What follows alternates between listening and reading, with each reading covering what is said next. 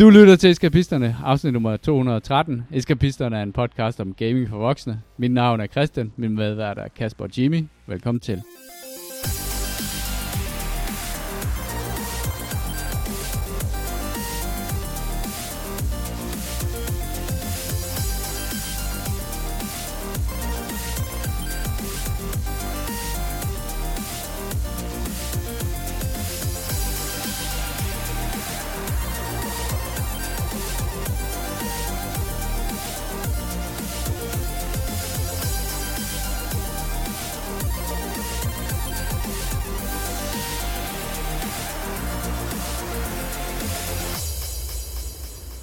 Har misset en, uh, et afsnit af vores podcast.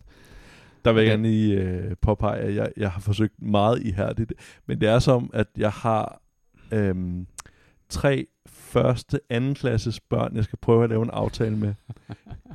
og det er ret svært.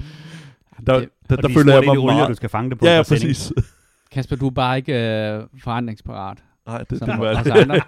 Og det er der, hvor du diskvalificerer dig selv i det fremtidige jobmarked. Ja. Det, du er simpelthen for bundet af din kalender. Du er ikke klar til agil, uh, hvad det er. Jeg synes, jeg var prøvet at være meget agil ved at sige, "Nå, hvad med der, hvad med der, og så... Det har været, det har været travlt december ja. Ja. på rigtig, rigtig mange måder. Det er Øhm, assertivt. Ikke hvad med der. Men der eller Ja. der. Det har været travlt. Vi er ligesom børn, Kasper. Vi skal Ja. bare have et valg, og ikke for mange. Mm. Nå ja, det, det. Mm. Eller skal børn overhovedet Tirsdag eller torsdag. Hvem vandt fodboldkampen? Det gjorde Argentina. Tillykke Argentina. Ja. Jeg havde troet, det var Frankrig. Det øh, var vi mange, der havde håbet på. Ah, okay. Var det en, Nok god, var det en god kamp? Det var en ret øh, fantastisk kamp. Det er faktisk nok en af de allerbedste fodboldkampe, jeg nogensinde har set. Den var... Uh. Ja. Det må du ikke sige til alle os, der boykotter det på grund af FIFA og Katar.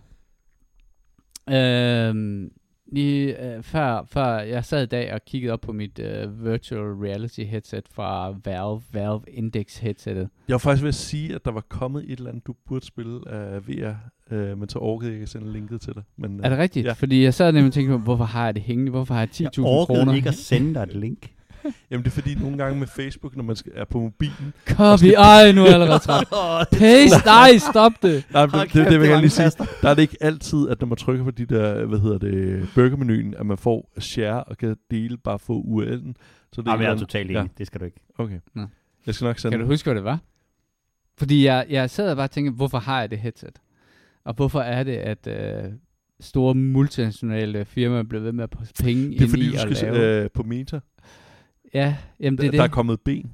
Er der kommet ben nu? På når, når, ja. når jeg er inde i den øh, virtuelle verden, så har jeg ben Ja. til mit møde. ja. Okay. Og så hørte jeg et eller andet med, at øh, EU havde postet rigtig mange penge i en eller anden metafest, øh, hvor der var dukket syv personer op. så det var... Og det vil jeg godt være kommet til. Så. Free drinks. Hold nu kæft, Alt, hvad du har ude i dit køleskab, kan du drikke, mens Ja, du sidder med præcis. til den her fest her. Men det fede er jo også, at, at der er jo ikke noget VR-headset endnu, der har løst the beer problem. Nej, men der er heller ikke, altså... Hvad, Jeg, Hvordan vil du lave en fest med kanapéer, hvis du ikke, hvis du ikke kan spise? For svære dem ind i hovedet. Jeg kan huske, at det var det aller, aller første VR-headset, jeg prøvede. Det var det gamle øh, PlayStation øh, headset. mm. Og det havde sådan en funktion, hvor du kunne trykke på en knap, og så kunne du se ud gennem forhånd. Jamen, det kan mit også. Der var sådan det, en kamera det, på. det, det, det, ja, det, det kan mit faktisk også. Men det er stadigvæk det der med, at du kan ikke tage et glas op og, Nej. og drikke, Nej. uden at det støder op i Nu kigger næsen. jeg lige hen på dig, og kigger på, hvad du... Øh, ikke vinen, men det andet glas, der Ja, ser ud som, og at var sådan en løsning. Ja, problem. løsning. Åh oh, ja, sådan en, øh, en hydrapack, der sådan Ja. fast på dig. ja, det er selvfølgelig rigtigt nok. Men det er jo, i bund og grund er det jo, fordi der ikke er nogen spil, som er sådan must play. Jeg glæder mig helt vildt til, at jeg bliver, øh, til at jeg bliver sådan rigtig gammel og tech-udulig, og mine døtre, de kommer også lidt, morfar, dit headset sidder omvendt. Jamen, jeg kan ikke se noget. Men tror I det, hvis I skulle, altså, fordi nu er det ærgerligt, Christian ikke er her, fordi jeg ville egentlig godt have spurgt ham om, er der et spil, altså kan du se et spil, som gjorde, at du vil købe et uh, VR-headset? Ja. Det hedder Il- fr- uh, Elden Ring VR Edition. Ej, Ja. for en snemand. Nej, øh, jeg tror faktisk, det vil være Bloodborne VR Edition. Mm. Men det er jo også et af problemerne, det er, at rigtig mange af de hits, som bliver portet til virtual reality, er jo bare spil, der bliver portet. Altså det vil sige, det er jo sådan et eller andet øh, Jeg vil gerne eller sådan et restprodukt af, af det oprindelige spil, ikke? Ja. som man laver om til at kunne, nu var der, hvad var det, Følte du ikke også, Half-Life var det? Øh, jo, jo, jo, altså det var en kendt IP, eller som man kan sige, altså, som virkede virkelig, virkelig, virkelig godt, men det var jo stadig sådan, det, jeg ved ikke, hvor mange år siden det er, det spil, det kom, men det var jo ikke, fordi det så startede en eller anden bølge af, Det var ikke revolutionen, der gik af nye spil, eller nye developers, der sagde sådan, okay, vi går all in på det her. Jeg tror, der er rigtig mange udviklere, sådan noget, som har lukreret på, at der er nogen, der har øh, subsidieret dem til at lave øh, virtual reality-spil, men Det er jo lidt, vi ikke lige glider direkte, jeg kan bruge det som segway, men øh, faktisk de spil, jeg snak, øh, vil snakke om denne her øh, gang, øh, High on Life, øh, har, snakker faktisk lidt ind i det. Øh, introen er, hvor du sidder og spiller et gammelt retrospil, eller et eller andet, de har opfundet for det, mm, øh, hvor at der så lige pludselig en, der snakker bagved dig, og så zoomer du ud fra det, og så når du sidder og spiller, spiller en karakter, der spiller, sidder og spiller et spil. Øhm, og det er jo faktisk det, øh, og jeg har jo sagt det masser af gange, men den der Infinity Walk Path, og jeg vil blive ved med at argumentere for det, fordi ellers er det jo bare, jamen så kan jeg ikke se, hvad det er, VR-headsetet bidrager til, fordi jeg sidder stadig med en controller, øhm, og det gør ikke, at jeg føler, at jeg er mere til stede. Altså det, det eneste, det er måske et, et, et flyspil eller et eller andet, men så mangler der jo også, hvad kan man sige, en eller anden, øh, hvad hedder det, de der cockpit-agtige folk sidder på, hvor du så... der var sådan en gyro, så Ja, ja, ja, stol præcis. bliver bevæget rundt og sådan noget. Altså, der, der er jo hele tiden mange af de... ja. Der er jo andre ting, der gør, at jeg bliver taget ud af den immersion. Det er at være... Øhm, Jamen, man, jeg kan jo stadig godt slippe sådan min sense of disbelief ved bare ved at kigge på en firkantet skærm. ja, ja, præcis. Altså- det, det, det er det, jeg mener. Det hvor At- meget mere vil man have og putte oveni. Altså, så skal det også lugte af et eller andet, eller skal det... Jeg vil sige, de oplevelser, altså, jeg har prøvet at have med, med VR-headset på, er jo ret vilde, men det er jo alle sammen de der, der er lavet til at være imponerende, eller er, er, er designet som en, en, en gimmick af en eller anden slags. Et af de eneste spil, jeg har set fungere usandsynligt godt i, i VR, så er det super hot. Øhm, men ellers så, så, så er indtil videre, så for mig, der fungerer VR mere som sådan en oplevelsesmaskine, hvor man ser en uh, Trinity-bombe Jamen, er- er det- eller Er det ikke lidt ligesom altså, som 3D-filmene, eller da, da de der 3D-brillefilm kom igen, altså hvor det bliver meget gimmick-agtigt, så er det ret tydeligt, okay, nu kommer der en scene, hvor der er en eller anden, der stikker tingen ud i næsen på dig, og wow, eller Mm. altså, det, det bliver mere gimmick-agtigt frem for at, altså, Jamen, det var jo ligesom øh, den, den første Avatar-film, ikke, hvor man så Ja, dem i præcis 3D, den. og så var, det, så var der nogle, altså hvor scenerne var lavet til, at de skulle ses i 3D, og man tænkte, okay, det kunne jeg godt se, hvor flot, nu er jeg lige glad igen. Præcis. Altså, Altså. Ja, fordi det var ikke noget, der bare plottet på nogen Nej, på måde. ingen måde. Det og så var der jo sådan- samtidig det, jeg faktisk synes var problemet med, og jeg er glad for, at, at det ret meget ud i biografen nu, øhm, de der briller, som rent faktisk tog noget af, af, af farverne. Ja, altså det, lysstyrken, ja. Ja, og det, det synes jeg faktisk var øh, virkelig frustrerende, det der Alting med... var bare gråt. Ja, det, det, det var lige sådan gråt filt over. Jeg lever i forvejen i Danmark, jeg behøver ikke også at, altså, sidde og se film, som alt var af optaget Danmark. er Ja, det gråt og kedeligt. Så, så vi, kan, vi, kan vi sige, at øh, du skal vi, beholde vi det, hvis der kommer en fedt spil. skal beholde det. Ja. Stadigvæk. Giv det en chance. Giv- Altså, jeg tror, det er... Jeg, Jeg, tror, tror, bare, jeg, VR tror nu har flysimulatoren er, er der, hvor der kunne det Ja, være noget. jeg, jeg tror også, at sådan specialiseret, super specialiseret ting, så altså spil, men jeg, jeg kunne også forestille mig, at, at, at lægebranchen, øh, en kirurg, som skal lave en eller anden fjernoperation på et eller andet øh, barn i Grønland, øh, med en robotarm og sådan noget, øh, der, der kan jeg også godt se, at der er et eller andet, som kan være virkelig godt. Men det er sådan, det er mere et værktøj, end det er et underholdningsmedie, synes jeg. Altså, når Det er jeg, nemmere at finde use cases, hvor du bruger det til fjernarbejde, end at finde rigtig gode spil use cases, synes jeg. Ja. Og jeg har jo den Er fantastiske... det spilmediets, øh, hvad hedder det, blockchain? Åh, oh, gud. Jeg har, også det, jeg har også det absolutte handicap, at, at, at jeg kan jo rigtig godt lide ideen om VR. Jeg har købt flere headsets, men jeg får bare kvalm af det. Og jeg ved ikke, hvad der skal gøre. Så er der nogen, der siger, jamen, så skal du bare træne dig selv, og så tage lidt tid og lidt tid og lidt tid. Jeg har ikke lyst til at sætte mig ned i 10 minutter, så lige få kvalme, og så gøre det igen dagen Har, efter. har du prøvet den der, um, åh, var det MIT, eller hvor der var nogle forskere, der har fundet ud af, at noget af det mest effektive, Ja, det er næsen. ja, øh, lave en fiktiv næse Ja. ja. inde i det, det, var, det synes jeg var ret vildt. ja, det er jo det, det, det, det, er har- så, altså, det er så der, hvor din, hvad op og ned. din character creation uh, skills kommer ind og er en virkelig ulempe i forhold til den, den der næse, næse, som du plejer at have på din karakter. Er det selvfølgelig rigtigt, jeg mit ikke, synsfelt er ikke dækket næse. i VR. Ja, okay, jeg holder lidt, jeg holder fast i det stadigvæk. Altså, Det men være, det er bare fordi nu, op jeg sad og- læste om, at Sony skal, annonc- har annonceret, at de laver en, uh, en uh, Playstation VR igen, og det kommer til at koste, jeg ved ikke, cirka det samme som uh, selve Playstation.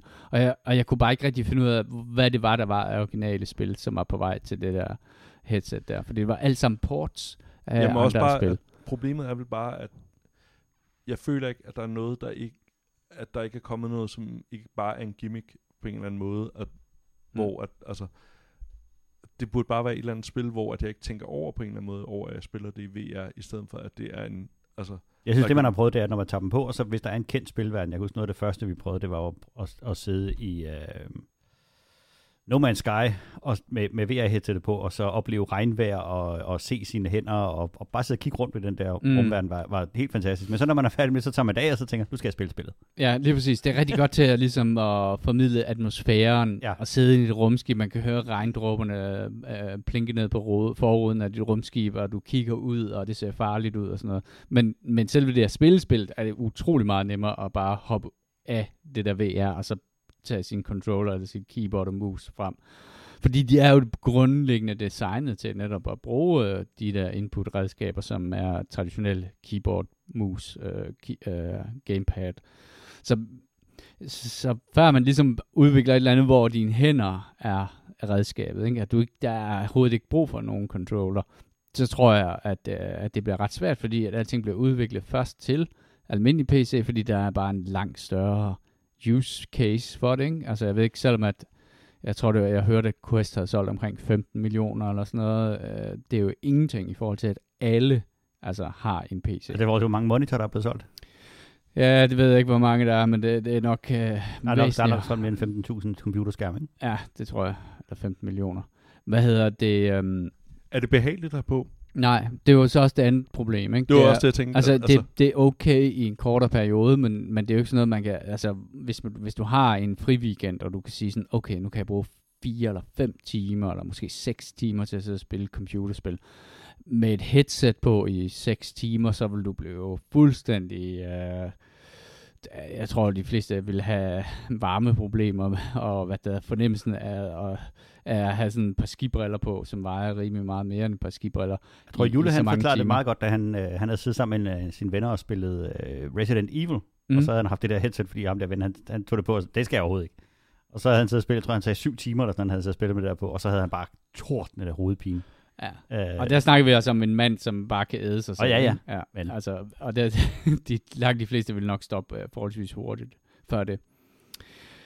Nå, men jeg lader det hænge op på væggen lidt endnu, og håber på, at der kommer noget rigtig, rigtig fedt. Jeg håber, jeg stod på den der ting igen, så jeg kan sende den til dig. Hvad for en? Den der, hvad hedder det, spil, jeg så på... det, du Nå, kommer i ja, ja, det om. må du meget gerne ja, gøre. præcis, Ja, hvis det, hvis det er et eller andet, der er fedt, så... Ja, jeg, jeg tænkte, det var fedt, men så Ja. var det så besværligt at kopiere lige pludselig. Prøv at, så har, vi, så har vi jo nyheder, og de er jo gamle allerede, fordi en af de nyheder, jeg skrev på øh, for to år siden, det var jo, at øh, The Game Awards øh, var, blevet, var løbet af stablen.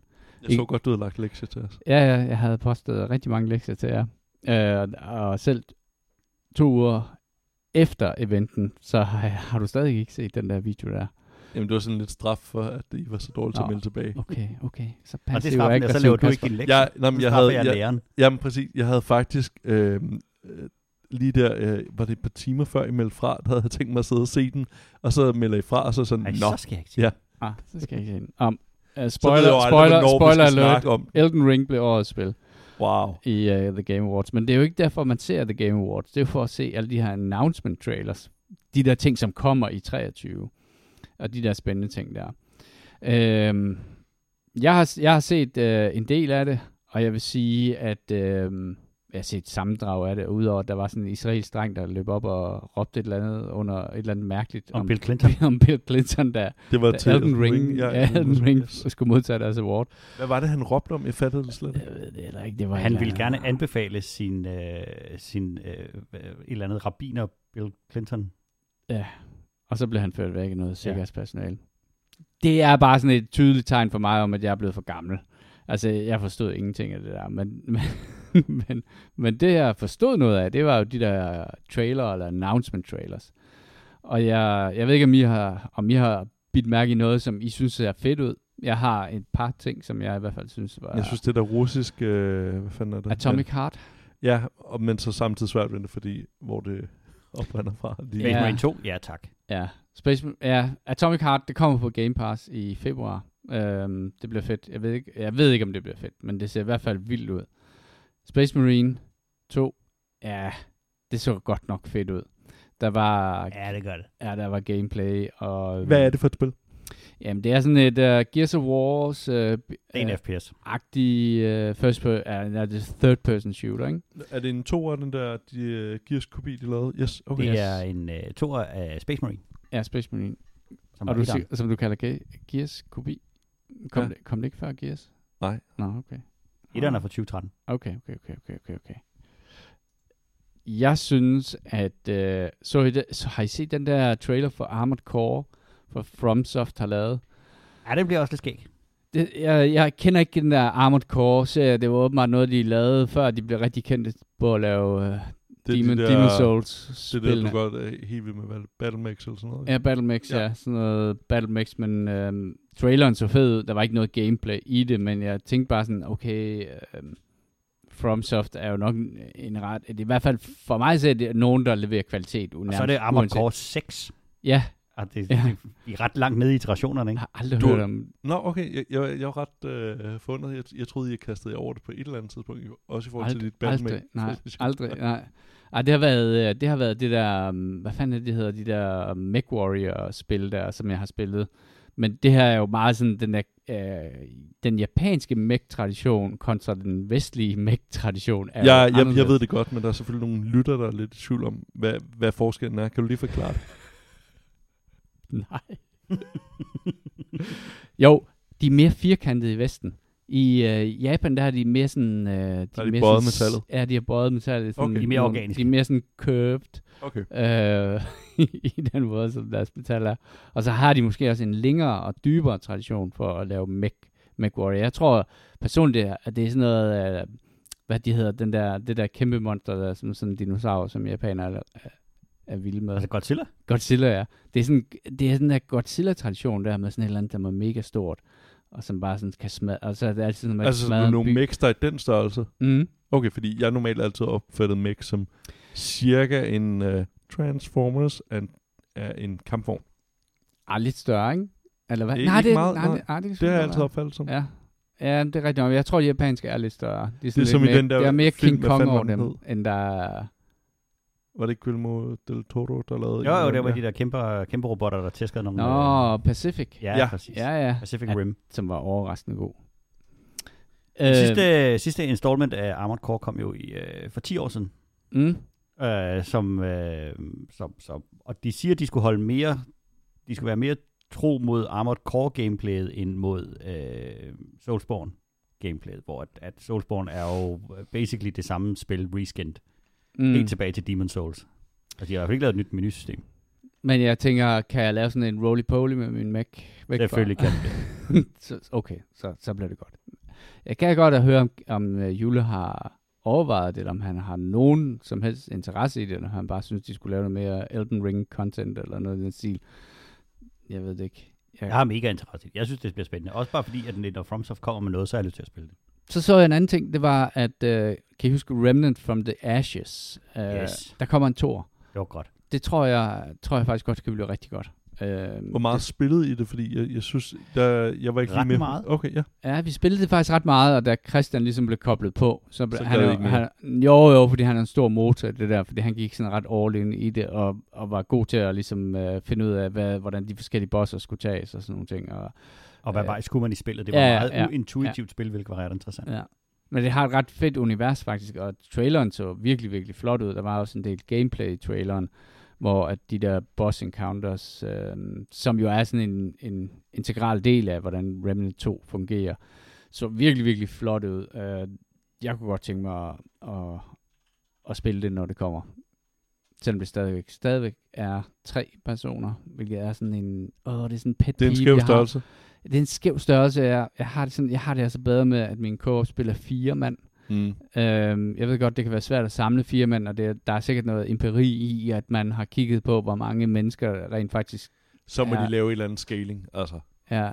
Men det, tror jeg, det, kan- det kan jeg også godt se er svært, men, men øh, hvis det er, at bossen er afstemt efter at øh, tre, tre mennesker. Gang med, gang med 1,2. Put put, en, altså. put en bot ind. Put en bot ind. Ja. Øhm, så kommer der Raids til Call of Duty. Jimmy, er det noget, du kunne have nogen som helst interesse i?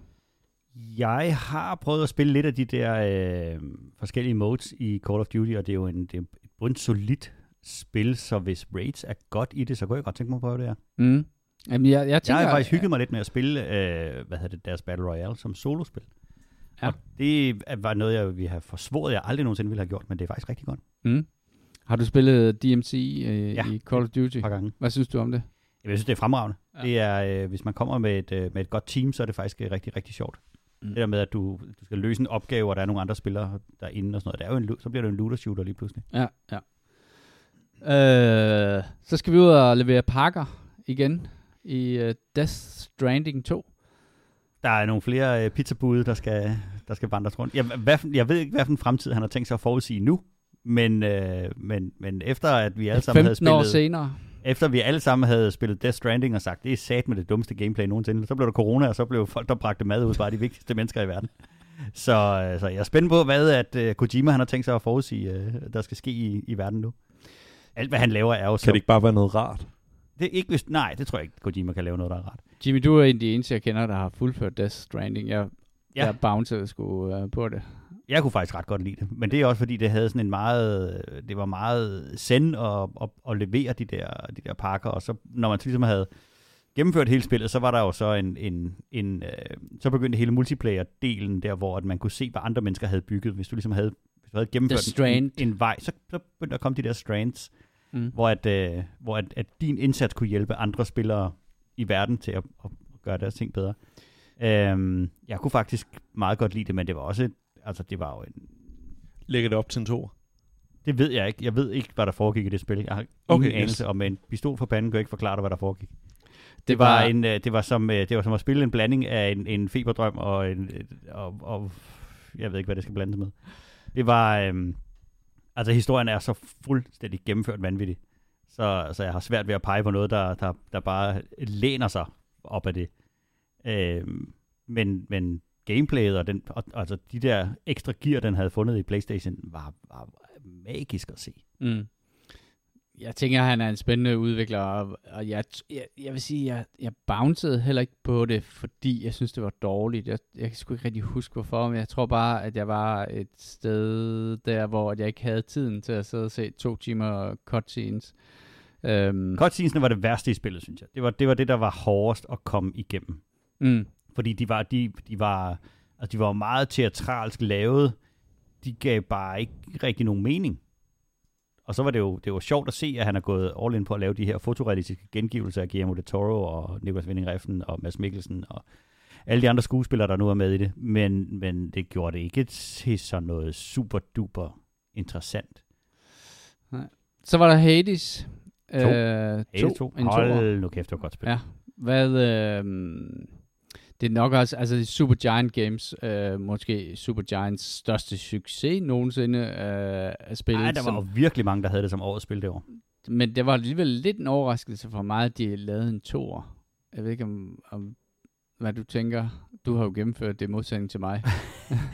Øh, jeg vil sige, det er oplagt at lave en tur. Og, Øh, det, er et, øh, det er et meget, meget stærkt øh, run-based gameplay, de har i det, og, øh, og, og hvis man kunne lide historien og hele den der humoristiske tilgang til den græske mytologi, så var det, så var det øh, super fint. Men hvis de, har, hvis de har taget det gameplay, de har, og så, og så tunet på det, så tror jeg, de kan bygge et, et fremragende spil ud af det. mm, Jeg, kan ikke, jeg ved ikke, hvad de skulle gøre for ligesom at lave det om til en toer, sådan, så det ikke bliver, og, men det er måske det, man ser rigtig, rigtig ofte, at det mere bliver en 1,5'er, mm, hvis det, øh, hvis det er, at de ligesom bare har fået en masse nye ting til. Men hvis de, hvis de virkelig har tænkt sig at lave en, en version 2 af det, så, jeg skal i hvert fald se, hvad det er. Nå, det var nyhederne for to uger siden. Øh, men Kasper, vi har også helt dukfriske nyheder. Kuraterede nyheder. Og det er noget med Henry Cavill og Warhammer. Hvorfor de kigger på mig? Men er det ikke dig, der skrevet den? Det er fordi Eller- mig, der, det Nå, er det mig, er der er cool på rundown. Nå, det er dig, der er god. Helt ærligt. Nu er der jo sket det, at øh, vi har fundet ud af, hvad Superman-skuespilleren skal lave efter The Witcher. Fordi han ikke skulle lave Superman. Han skulle ikke lave Superman. Han har øh, hængt øh, kappen, som øh, de er utrolig glade for at, øh, at sige. Og øh, alle menneskers øh, yndlingsskuespiller Henry Cavill, det kan jeg kun, fordi han er en kæmpe nørd, øh, har Som- skrevet en række pressemeddelelser ud, hvor, at, øh, hvor at der er indgået et øh, samarbejde mellem øh, Games Workshop, dem der laver Warhammer og Warhammer 40.000, Amazon og så øh, Henry Cavill. Der skal laves en, øh, en række øh, produkter i Warhammer 40.000-universet, hvor at Henry Cavill han står til at være executive producer og øh, stjerne, skuespilleren Mm. mm. i det. Og det gode ved det er jo, at han får et stort say i, hvordan det skal laves. Det var en af de rygter, der går om, hvorfor at han stoppede i, øh, i The Witcher. Øh, det var fordi, at de, øh, de gik for langt væk fra det originale materiale, og var for... Sagde han ikke også det ret eksplicit selv? Jo. Øh, ja, ja. Han sagde jo inden, at han ville stoppe i det øjeblik, de, det var diverged for meget. Øhm, og så skal der overtages en af de der Hemsworth-gutter. Øhm, og, og, og nu skal han så ind og være, være executive producer, hvilket giver folk en, en ret høj øh, forventning til det. Og Henry Cavill er jo en, øh, en utrolig stor Warhammer-nørd. Han spiller selv øh, Adeptus Custodes i øh, Warhammer 40.000, en af de mere sjældne factions at spille, men den er absolut viable. Øh, Adeptus Custodes er øh, kejserens livgarde. Just saying. Okay. Men Og- de er stadig Space Marines. Øh, nej, de er noget andet. Nå. De er Okay. okay. nu vildere end Space Marines, og derfor dyrere. Ja, selvfølgelig. Nå. selvfølgelig. Øhm, og ideen er så, der i, øh, i med Amazons øh, muskler skal laves en, øh, en, et, et Warhammer 40.000-univers. Jeg går ud fra, at det, de ligesom lægger fra land med, det er nok en serie. Og så skal der, øh, skal der smides noget ind. Jeg drømmer om Eisenhorn. Jeg drømmer også om, at han skal spille Grigor Eisenhorn. Mm. Det, øh, det vil være, Som jo det er- vil være så Fordi gennemført. det, der er det fede ved de bøger, der Eisenhorn-trilogien, som Jeg jo tror er, lige, jeg måske lige... Øh, Der kommer du lige jeg, med et jeg, jeg, er med, jeg er med en uvidende lytter. Nu, nu leger jeg det. Men øh, kan man lige få en hurtig indføring? Ja. Fordi altså, jeg tænker bare, når jeg tænker, hvad hedder det, øh, Warhammer 40.000, så tænker jeg bare nogle kæmpe store, øh, hvad hedder det, suits, øh, og måske nogle lidt, øh, med ikke så mange brækker at rotere med. Mm. Øh, og, Lige præcis. Og det er jo, det, det, det, det er jo derfor, øh, fordi i den her lore øh, i Warhammer 40.000, nu, nu retter du mig bare, Jimmy, fordi du ved så meget mere om det her, end jeg gør. Mm, mm. Men han det som. Ja, det som... Prøv- øh, prøv at snakke videre. ja, Prøv, ja, prøv at snakke. Prøv en gang. I den her lore, der er der, hvad hedder det, der er jo de her Adeptus Astartes, som er, øh, som er Space Marines, som vi kender Ja. dem, ikke? Og øh, de er ligesom opdelt deres egen chapters og sådan nogle og det er ting. dem, der er røvgamle. Men nej, det er det ikke. Jo, de er mange, mange Nå, tusind, jo, mange jo, tusind år jo, gamle. men de Okay. enkelte Space Marines er jo ikke godt, være- jo, jo, de kan være mange tusind år gamle. Kan de det? Ja. Nå, okay, fedt. Men, nå, der hvor, at, øh, hvor det er interessant, og derfor at øh, in, uh, Inquisitoren er interessant i det her, det er, at Inquisitoren er en, øh, en karakter, som er, hvad hedder det, som kan bevæge sig i alle mulige led af, af det her hvad det, univers er. Så han er ikke bundet til kun at beskæftige sig med øh, øh, den imperie, øh, altså de her Hvad er en menneskesoldater inquisitor? en, en inquisitor er en detektiv, øh, som ligesom øh, selv finder på sine sager og siger, hey, der foregår et eller andet øh, kaos, infestation heroppe, det skal jeg, øh, hvad hedder det, undersøge, og de har, de har muligheder og rettigheder til at overrule almindelige militære hierarkier. Han er Judge Dredd. Nemlig, ja, Okay, ja det må man sige. Han har ligesom sådan, han har license to kill og alt det der. Øh, og derfor bevæger de sig tit øh, i øh, alle mulige øh, segmenter af det her univers. Og det vil sige, de er berøring med rigtig, rigtig mange ting. Om det så er det Imperial Guard eller alt muligt andet, så har de Imperial, eller hvad hedder det, øh, de har ligesom mandat til at overrule almindelige militære hierarkier og sådan nogle ting. Og så er i hvert fald i det, der hedder, fordi Eisenhorn er en af de mest berømte af dem, øh, fordi der er skrevet, det er sådan en karakter, hvad er det, han hedder, ham forfatteren der, Jimmy? Dan Abnett. Dan Abnett har opfundet øh, Eisenhorn som den her meget ikoniske inquisitor. Og han bygger, han har sådan et hold omkring sig, som består af delelementer af rigtig mange af de ting, som er i, øh, hvad hedder det, sådan, der kan være sådan en eller anden sniper for en eller anden særlig sniperenhed. Der kan være sådan alle mulige mærkelige blandinger i det der... Han har det, klass, det der klassiske team. ragtag band. Sådan et, Ja, et altså nogle specialister, de bedste af de bedste og sådan nogle ting. Og så kan In, infiltrerer han de forskellige, eller er, øh, hvad hedder det, eller er det bare et special ops team, der, okay, nu skal vi nakke nogen her, og så Altså, de er både sådan nogen, som in, er de infiltrerer, ikke? Altså, men de er sådan nogen, som som, altså de har infiltrationsenheder også og sådan nogle ting, men, men på den måde bliver det bare sådan en person, der er nem at smide ned i et univers, fordi at han ligesom kan bevæge sig på alle mulige niveauer i det der univers der. Jamen, så han undersøger en hive infestation, eller noget af den stil, i en af de der mega store byer, eller om han er i gang med at og, og hvad det hedder, overse en uh, hvad det, invasion af en fjendtlig planet. Eller Er noget det af sådan en form for Barnaby bare i rummet? det Ja, giver, det det, er giver, Barnaby me- in det giver mulighed Okay, for yes. i hvert fald at, at putte ham ind i en masse forskellige settings. Uh, Ja, det kan jo- I forhold altså, til, hvis han- du bare var en Space Marine. Sagerne kan jo være, være, være galakse til landsbystørrelse, ikke? Og, så, Jo. og alt derimellem. Og der kunne, jeg godt, der kunne jeg godt se, at det kunne være interessant, hvis man skal skrive, øh, hvis man skal lave en serie, så kunne, om man så vil lave sådan en, hvor det er sådan, at hver eneste afsnit indeholder en eller anden historie, eller om det er sådan en større, længere udredning af et eller andet. Jeg vil sige, Inquisitoren er nok den mest spændende sted at lave en story arc, hvis du skal introducere Warhammer 40.000-universet, fordi Ja. at han kan rejse rundt og, og, og være alle steder i løbet af det her. mm, De andre er jo meget låst. Uh, Space Marines er noget af det, som er, er meget, meget overrepræsenteret i, i, i når man tænker på, på Warhammer 40.000. Men i Warhammer 40.000-universet er Space Marine jo en, en så legendarisk kriger, så, så næsten ingen har, har nogensinde set dem. De er sådan en, en nærmest mytisk øh, krigerrace, der bliver, mm. der bliver sat ind i de vildeste øjeblikke. Ikke? Ja, hvis man har et, et problem med, med øh, det ved jeg ikke, 1000 mand, som er et eller andet orker eller sådan noget, så sender du én Space Marine ind.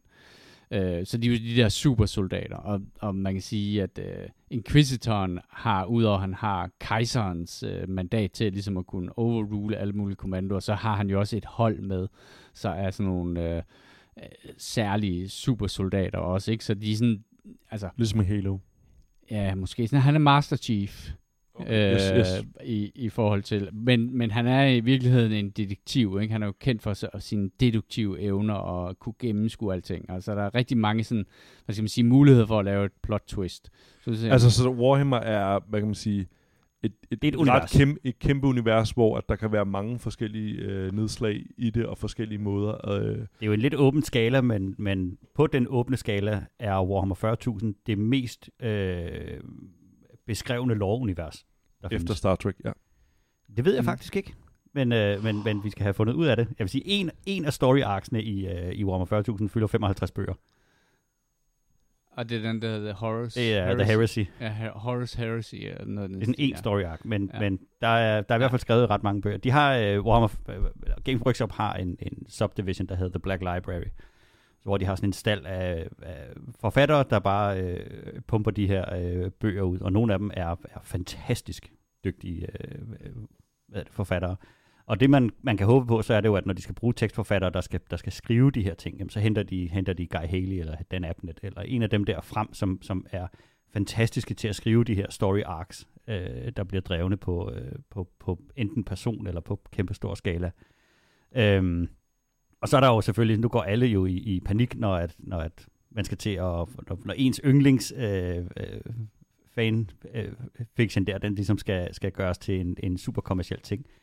For mig, som er, er fuldstændig øh, forelsket og fanatisk omkring Warhammer 40.000, så kan jeg næsten ikke se nogen muligheder, hvor det her kan gå dårligt, fordi hvis det bliver en, en fuldstændig latterlig, elendig rendering af det, så har det stadig skabt en enorm opmærksomhed omkring det, hvilket vil sige, at der kommer flere produkter, der kommer flere ting omkring det, der kommer flere folk, der interesserer sig for det, flere folk, der vil spille det. Øh, og som jeg så ind på nettet, der skrev, jamen altså det værste, der kan komme ud af det, det er jo, at vi bare får en masse dårlige memes. Så kan vi bruge dem fremadrettet. Mm. Det eneste, jeg kunne, jeg kunne frygte, der sker ved det her, så er det, at, at Warhammer 40.000-universet bliver gjort stuerent og, og renset op i. Ja. Og det, det vil være en, en det vil et, et være en katastrofe, øh, fordi det, det, er, det, det er sådan en helt egen genre af, af grimdark fantasy. Body horror. Præcis, og det er, der er, det er truly, truly horrible, hvad der foregår i Warhammer 40.000-universet, men jeg tror måske, at der er en fare for, at den sarkasme og ironi, der er skrevet ind i Warhammer 40.000, eller i Warhammer-universet generelt, vil, vil, ikke vil blive oversat på samme måde, som det gør. Der er jo en, en, altså en af de allermest klassiske ting, så er det jo, hvis du kigger på, på Imperial og Space Marines og siger, hvis du tror, at det her det er de gode, så har du ikke forstået noget af, hvad der foregår. Nej. Det er et, et, et hyperfascistisk øh, møg-fraktion øh, blandt en masse andre øh, onde fraktioner. Ikke? Så Warhammer 40.000 er ikke bare en uh, actionfilm på repeat. Nej, Okay, det vil fordi jeg det, det, det tror jeg var lidt var det, hvor jeg var sådan, hvordan fanden kan man skrive så mange bøger? Altså fordi, Men er der Jeg jeg kan- andet jeg i kan godt Star lide- Trek end Picard? nej, men det, det var, nej, men det var, det var vildt for at prøve at forstå det. Jamen, det, det, det var Men- for at jeg- forstå jeg er helt bredden i universet. Ja. Øh, fordi altså for mig, den opfattelse, jeg havde Warhammer øh, 40.000, det var, hvor jeg tænkte, om det, det er lidt ligesom Gears of War, og jeg kan rigtig godt lide Gears of War, men det tror jeg mere er gameplayet, frem for den der, altså det, det er nogle ret endimensionelle karakterer, må, jeg- må Warhammer indrømme. 40.000 er et fantasiunivers, som, som øh, ligger 40.000 haha, øh, år ude i øh, fremtiden. Og øh, i den i de 40.000 år, der er, der er så sket en masse ballade, men mennesket har, har, øh, har indtaget det meste af galaksen, tabt det igen, indtaget det igen, øh, kommet op og slås med sig selv, og, øh, og så er der kommet en masse, øh, en masse kaos ind. Øh, der er en masse aliens og nogle dæmoner, og, og alt, alt, alt er skidt, og hele grundtanken i, øh, i Warhammer 40.000, så er det, i, i, den, i den brutale fremtid i Warhammer 40.000, der er der kun krig. Der er intet andet. Der er ingenting, der er godt, der er ingenting, der er pænt, der er ingenting, der er harmonisk. Der er kun krig, død og ødelæggelse. Men det, men jeg, men det er lidt, jeg kan godt se parallellerne til øh, for eksempel sådan noget som Judge Dredd, som jo også i sin tegneserie øh, udgave var et... Øh, Nej, det var for at forstå ja, den nej, nej, karakter. men, men ja. det er jo fordi, at Judge Dredd ligesom Warhammer er et engelsk produkt. Og, og i det øjeblik, at øh, Sylvester Stallone skulle øh, portrættere øh, Judge Dredd, så skete der jo at noget i forhold til, at de blev nødt til at gøre det sådan mere spiseligt over for masserne, helt ikke? og gøre det lidt mere... Um, Judge Dredd er for mig uh, Dread-film med Carl Urban. Bare lige for, Ja, det er også for bedre. den på Den er plads. Men det, men det var jo rigtigt nok, fordi den tog ligesom sådan, okay, nu får Hollywood fat i den her ting her. De forstår overhovedet ikke, at George Dredd jo også er en, en, en vanvittig fascist i et vanvittigt fascistisk univers. Øh, og så lavede de en film, og så kom den ligesom tilbage på sporet sådan længere hen. Jeg tror bare, at der er sket noget i forhold til, at en superstjerne som øh, Henry Cavill, som jo er bare sådan indbegrebet af sådan en Barbie-kendt øh, doll, øh, rent faktisk øh, laver sådan noget som The Witcher, fordi han har en ægte interesse i det, og, og portrætterer det her polske eventyr på en måde, som faktisk er ret tro mod, øh, hvad hedder det, det oprindelige forlæg, og som jo er sådan en, ikke en endimensionel helt, men er en, en person i splid med sig selv og alt muligt andet. Jeg tror bare, vi er nået et sted, hvor at det der med, at alting skal ligesom Hollywoodificeres, for at det er salgsbart, er ikke nødvendigvis den måde, man, at, at filmindustrien fungerer på i dag. Der er faktisk, på grund af streaming, på grund af alt muligt andet, er der faktisk plads til sådan nogle meget snævre produkter. Vi er jo en del nørder efterhånden, og vi har penge nok til at hvad det er, købe Nørderne, nørderne har vundet, ikke? Hvis det ikke er, hvis det ikke er fantasy, så er det superhelte. Ja. Det er ligesom det, der bliver lavet. Så derfor kan man godt have en forhåbning om, at det ikke bliver sådan et, et øh, Fantasy udvandet øh, produkt, som du ved, hvor, hvor, hvor der laves sådan en eller anden sådan en, Ja, og der er mange, der har meget mod uh, Amazon Productions og deres, deres, deres ting, men jeg, efter at have set The Boys og Invincible og nogle Mhm. andre ting, så, Ja, er så vil jeg så sige, for- de er ikke, øh, de er ikke bange for at, at, at få fingrene ned i dejen.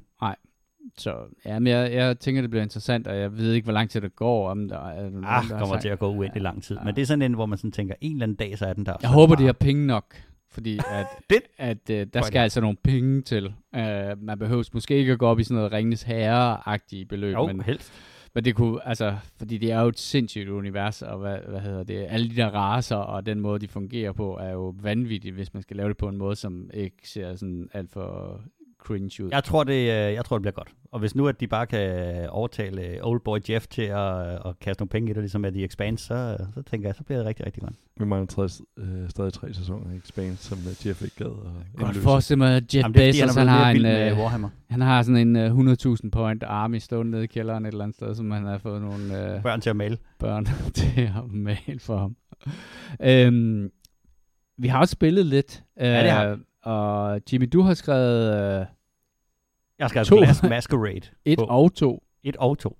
Hvad? Og har øh, jeg, er jo alt, jeg er for evigt på, på, på, på udkig efter den perfekte postler. Og, øh, og her har vi at, at gøre med et spil, som vidderligt er en, øh, en postler. Man skal lægge puslespil øh, på computeren. Og det er, øh, det er både... Øh, Sådan lige- noget spiller Atlas også. Ja, det er både lige så godt og lige så dårligt, øh, som det lyder, fordi det, det virker counterintuitivt at, at ligge og, og lave puslespil på sin computer. Men Glass Masquerade, som var et af de der spil, jeg har smidt ind på min, på min øh, Steam-ønskeliste, kom på tilbud, så derfor så er det nok på Game Pass snart. Så, øh, så kom det på tilbud, og så købte jeg, øh, jeg tror, jeg købte et og 2'eren for ikke, ikke særlig meget samtidig. Og det er bare utroligt flotte puslespil med atmosfærisk musik, og, øh, og øh, man bare sådan sidder og, og, og stener ud, mens man, man sidder og kigger på. Og det har været et af de bedste spil at spille, mens jeg har været næsten urimelig syg med, med forkølelse, slash influenza, slash manflu, slash et eller andet, jeg har haft nu her. Hemmeligheden ved ikke at få corona, det er jo ikke at blive testet. Mm. Så, øh, så, så derfor så, øh, så har jeg, jeg, jeg forsøgte at spille Call of Duty, og jeg forsøgte at spille nogle af de der, jeg, jeg kunne bare mærke, at jeg kunne overhovedet ikke øh, reagere i nærheden af, hvor hurtigt det var, det var nødvendigt for at spille det der.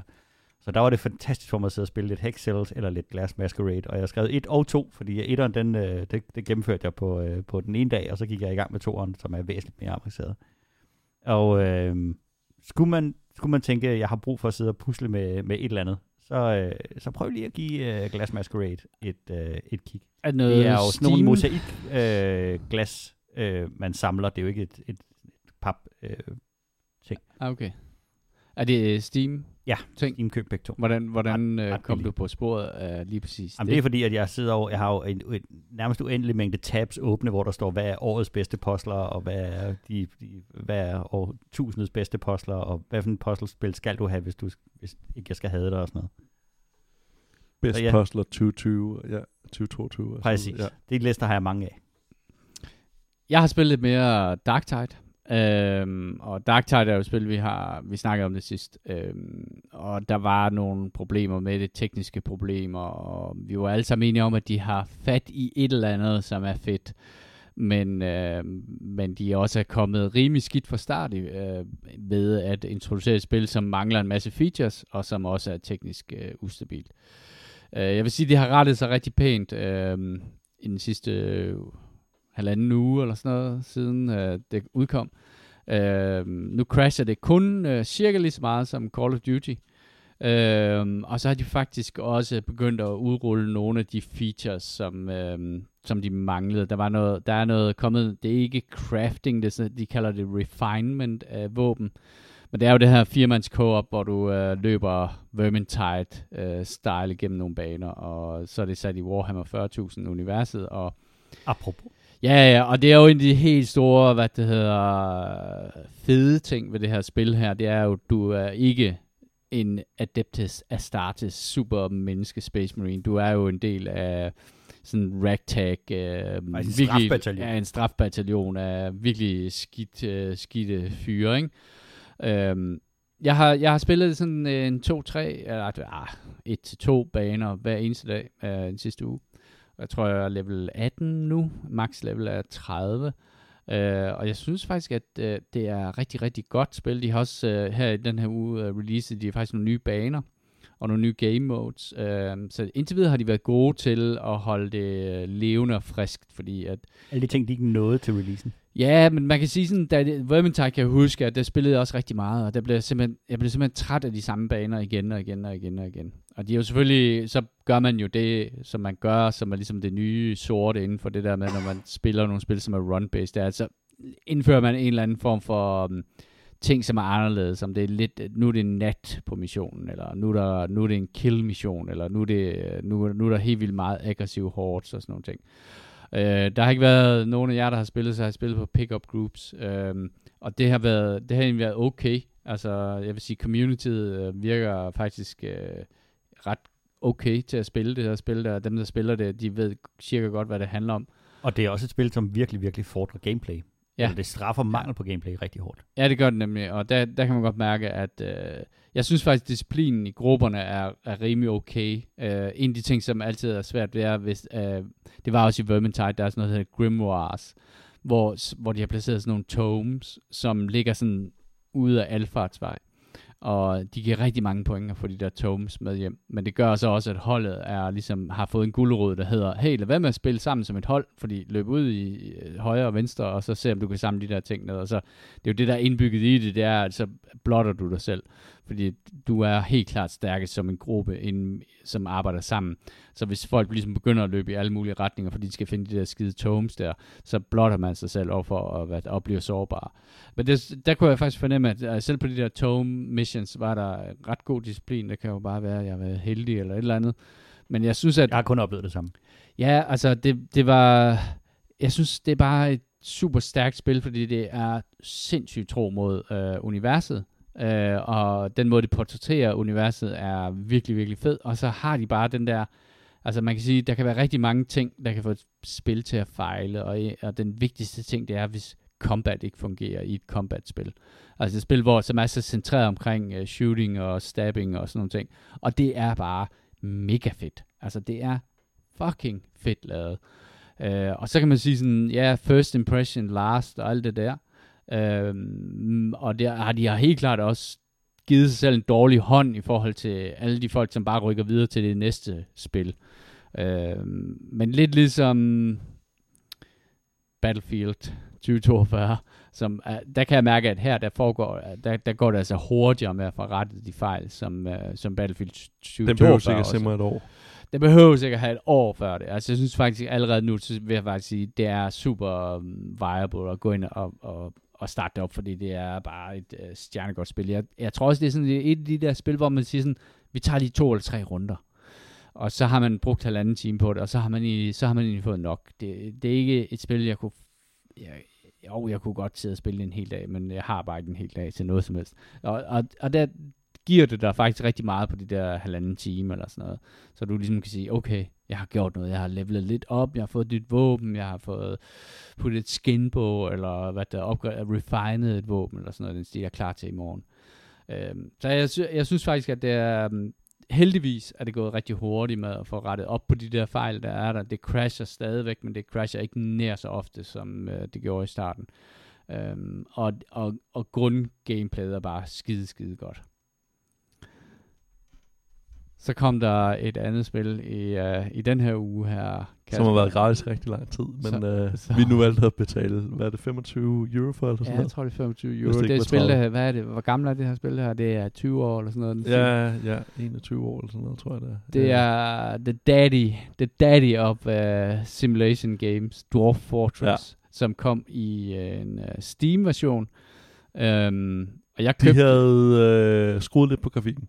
De har puttet, de har puttet det, man kalder tileset ovenpå, og det var vist noget med, at man godt kunne i det eksisterende uh, Dwarf Fortress, kunne man ja. faktisk godt modde sig til en grafisk... Relativt nemt at få, ja. få det der på. Uh, ja. Men det tror jeg også var noget tiltale. Mm. Uh, det, der tiltalte mig ved det originale, var det der med at køre med ASCII-grafikken. Men jeg må sige, og jeg, jeg er slet ikke dybt inde i det her spil, men jeg har aldrig været så langt i Dwarf Fortress, som jeg har været det her der er rent faktisk gjort noget ud af at lave lidt tutorial, så man har en idé om, hvad det er, der sker i det her spil. Men jeg må samtidig sige, at det er det er det sådan mest største monster, jeg nogensinde har mødt. Øh, selvfølgelig ikke Elden Ring-niveau, men under, lige under det, øh, altså, hvor at, øh, jeg tror det er i, i tutorialen, hvor den siger, når du kan øve, prøv lige at klikke rundt på nogle af de her forskellige karakterer, så kan du se lidt baggrundsinfo om og så er der sådan 20 tabs, hvor der er alt muligt om hver enkelt lille karakter, og relationer, og altså, det er så vildt det her spil. Øhm, øh, jeg var til julefrokost i går og snakkede med mine øh, rigtig gode venner, øh, som sagde, at det her har lidt det samme som altså, øh, at læse om Eve øh, online eller sådan noget. Det er vildt fedt at læse om de her historier, men det er simpelthen så opf- øh, omfattende, at at det er, jo en, det er jo en form for liv, man skal investere i det her, og så, så får man nogle gange de der magiske historier. Men de er altså også fede at læse om, men det er fedt at prøve at smage til det her fuldstændig vanvittige altså simulator, som altså det, det er jo lige øh, altså okay, måske kakelakken har deres eget liv, men altså øh, kæledyrene har jo også altså motiver og, og, og hvad de gør, og altså det er jo fuck, det er det er det er et spil, som har, som har startet en genre. Um, og jeg har jo været kæmpe fan af Rimworld, og der er Going Medieval, der er Space Haven, som alle sammen er spil, som bygger på den samme grundpræmis, det der med, at du at det er en simulation. det er en simulation af alle mulige ting, men, men der hvor hvad man kan sige, at, uh, at Dwarf Fortress, som jo handler om de her dværge, og du skal bygge et, et, en fæstning, og så på et eller andet tidspunkt går det galt. Øh, det er jo graden af simulation, som der er i det. Jeg læste, at øh, alle dværge har 32 tænder, og øh, spillet simulerer øh, hvad det hedder, de der 32 tænders øh, liv igennem hele spillet. Øh, det er vanvittigt så meget, øh, det her spil det holder øje med. Det er sådan Og et det- brødrepar, der har lavet det, ikke? Øh, Jo. jo, jo, det er det. Jo, det er det. Og, øhm, og, det er, og det, det er sådan et, et, et underligt kælderprojekt. Øh, men, men grundideen er jo, at der ikke er en historie i det. Historien bliver drevet frem af alle de ting, som sker, når de her, alle de her 10.000 vis af mekanismer øh, arbejder sammen med hinanden. Øh, og det er ekstremt, altså det var også en af grunden til, altså grafikken, det oprindelige Dwarf Fortress, øh, som jo, øh, altså der findes jo andre typer af den her spil, der findes et spil, der hedder Dominion, øh, øh, som vores ven Anders har spillet i mange, mange år, som jo også, som er sådan en strategi-simulator, men, men, men det her, det handler om at lave en koloni og få den til at fungere så godt, som man nu kan. Med alle de mærkelige curveballs, som, som spillet de kaster ind i det. Jeg læste øh, om en, som havde spillet Dwarf Fortress, hvor at han er, altså, og det er det, der er forskellen på Dwarf Fortress og sådan et spil som Rimworld. Rimworld er langt mere et computerspil, som, hvor, det har, hvor de har en AI director, i, øh, som ligesom siger, Am, så skete der det her, så kom der, en, så kom der et angreb. Du starter jo ligesom, ligesom i Rimworld og Dwarf Fortress, genererer den en enorm verden, og så vælger du en lille bitte, lille bitte frimærke af den verden, og siger, her vil jeg slå mig ned. Og så siger du, det er så den verden, du er i. Øh, men det, der er forskellen på øh, Rimworld og Dwarf Fortress, øh, det er, at det lille bitte frimærke, som du slår dig ned på i Rimworld, er fuldstændig isoleret fra omverdenen. Udover hvad den der AI Director siger, at der kommer til at ske. I Dwarf Fortress, der simulerer den hele den enorme verden, som er uden for det lille bitte frimærke, som du har beskæftiget dig med. Og et eksempel på det var, at der var en, der havde, han havde sat sig ned i en verden, hvor der var nogle kæmpe flagermus, som blev ved med at øh, flyve ind og stjæle øh, mad og hvad hedder det, tømmer og sådan nogle ting. Og så satte han hans dværge til at bygge sådan nogle ballistas, og de kunne skyde de her flagmus ned. Og det lykkedes så at hvad fordrive de der flagmus. Problemet var, at flagmusene var sådan alfa predator i det område i den større verden. Så da de var væk, Så begyndte dværgene at tabe deres tænder. så, der, så skete der det, at så kom den næste i rækken, det var sådan nogle hyæner, som så begyndte at hvad der, rykke ind. De var langt større problem end, øh, hvad hedder det, øh, end øh, de der oprindelige flagmus. Så det han gjorde, det var, at han byggede sådan nogle palisadehegn rundt og sådan noget. Og for at bygge de der palisadehegn, der blev nødt til at fælde helt vildt meget træ. Og det gjorde så, at de der elvere, som boede et eller andet sted langt nordpå, eller sydpå, eller et eller andet sted, de blev pisse sure Så over, blev at- Galadriel fandme gal. og så kom der pludselig øh, elverne, og, og så havde han bare et mange, langt større problem, fordi at nu var elverne, de havde set, at der var nogen, der gik og ødelagde skovene i det der område, der, det der lille bitte frimærk. Og det, og det er det, der er vanvittigt fascinerende ved det her spil, det er, at du, du, du rykker bare i sådan en garnnøgle, hvor det hele bare er forbundet, og så sker der bare ting, som genererer historier. Og det er vildt fascinerende. Og samtidig er det Altså, jeg kan huske, jeg har købt det her spil, jeg købte det i sidste uge, og jeg, jeg var hjemme på arbejde og sagde, okay, nu, nu, nu prøver jeg at sætte mig ind i det. Og så bare den der mængde af tekst og ting og, og valg, man kan tage, er så overvældende, at jeg bare sådan blev nødt til at lukke ned for det, fordi jeg kunne simpelthen ikke, jeg kunne simpelthen ikke kapere, af, hvad det er at sætte Jamen, mig ind i også, hvad skal man forholde sig til? Man har lyst til at forholde sig til alt, fordi man har jo læst om de, alle de her fantastiske historier, så man har lyst til på en eller anden måde at opsnappe det og se, okay, er der et eller andet under opsejling, mm. eller, altså det, det er jo det, der gør det svært, altså man, jeg tænker, man har lidt samme problem, som Gud har, altså sådan, Lidt som, hvad for en historie skal jeg fokusere spil, på? ikke, så bliver det, det bliver, for mig så bliver det at spille rigtig, først rigtig, rigtig sjovt, hvis man overgiver sig til dem. Ja. Ja. Og sidder og prøver at lade være med at tænke, hvordan hyperoptimerer jeg på, og hvordan kan jeg forudse alt muligt. Et eller andet tid, så må du, du må bygge noget, og må se, hvad der sker. Ja, Og det er der, der sker nogle vilde ting. Ja. Ikke? Og så tænker, nu kommer et problem, så prøver jeg at løse det. Nej, men nu løste jeg det, så fik jeg et meget større problem. Åh, oh, nej. og det ender... Jeg har det, fået den over, ja. ja. min, min base er blevet, bliver oversvømmet, jamen så stopper jeg floden. Åh, oh, ja, det skulle du ikke gjort, fordi Ja, ja, nu skal du høre, hvad der sker, ikke? Og det, altså, jeg vil sige, i dag var faktisk der, hvor jeg fik sat mig ned og fik taget hul på det, og, og det var så efter, at øh, jeg havde set en, en 25 minutter lang tutorial, som bare dækker, hvordan, hvordan skaffer du, hvordan sørger du for, at din dværg ikke dør af sult og tørst.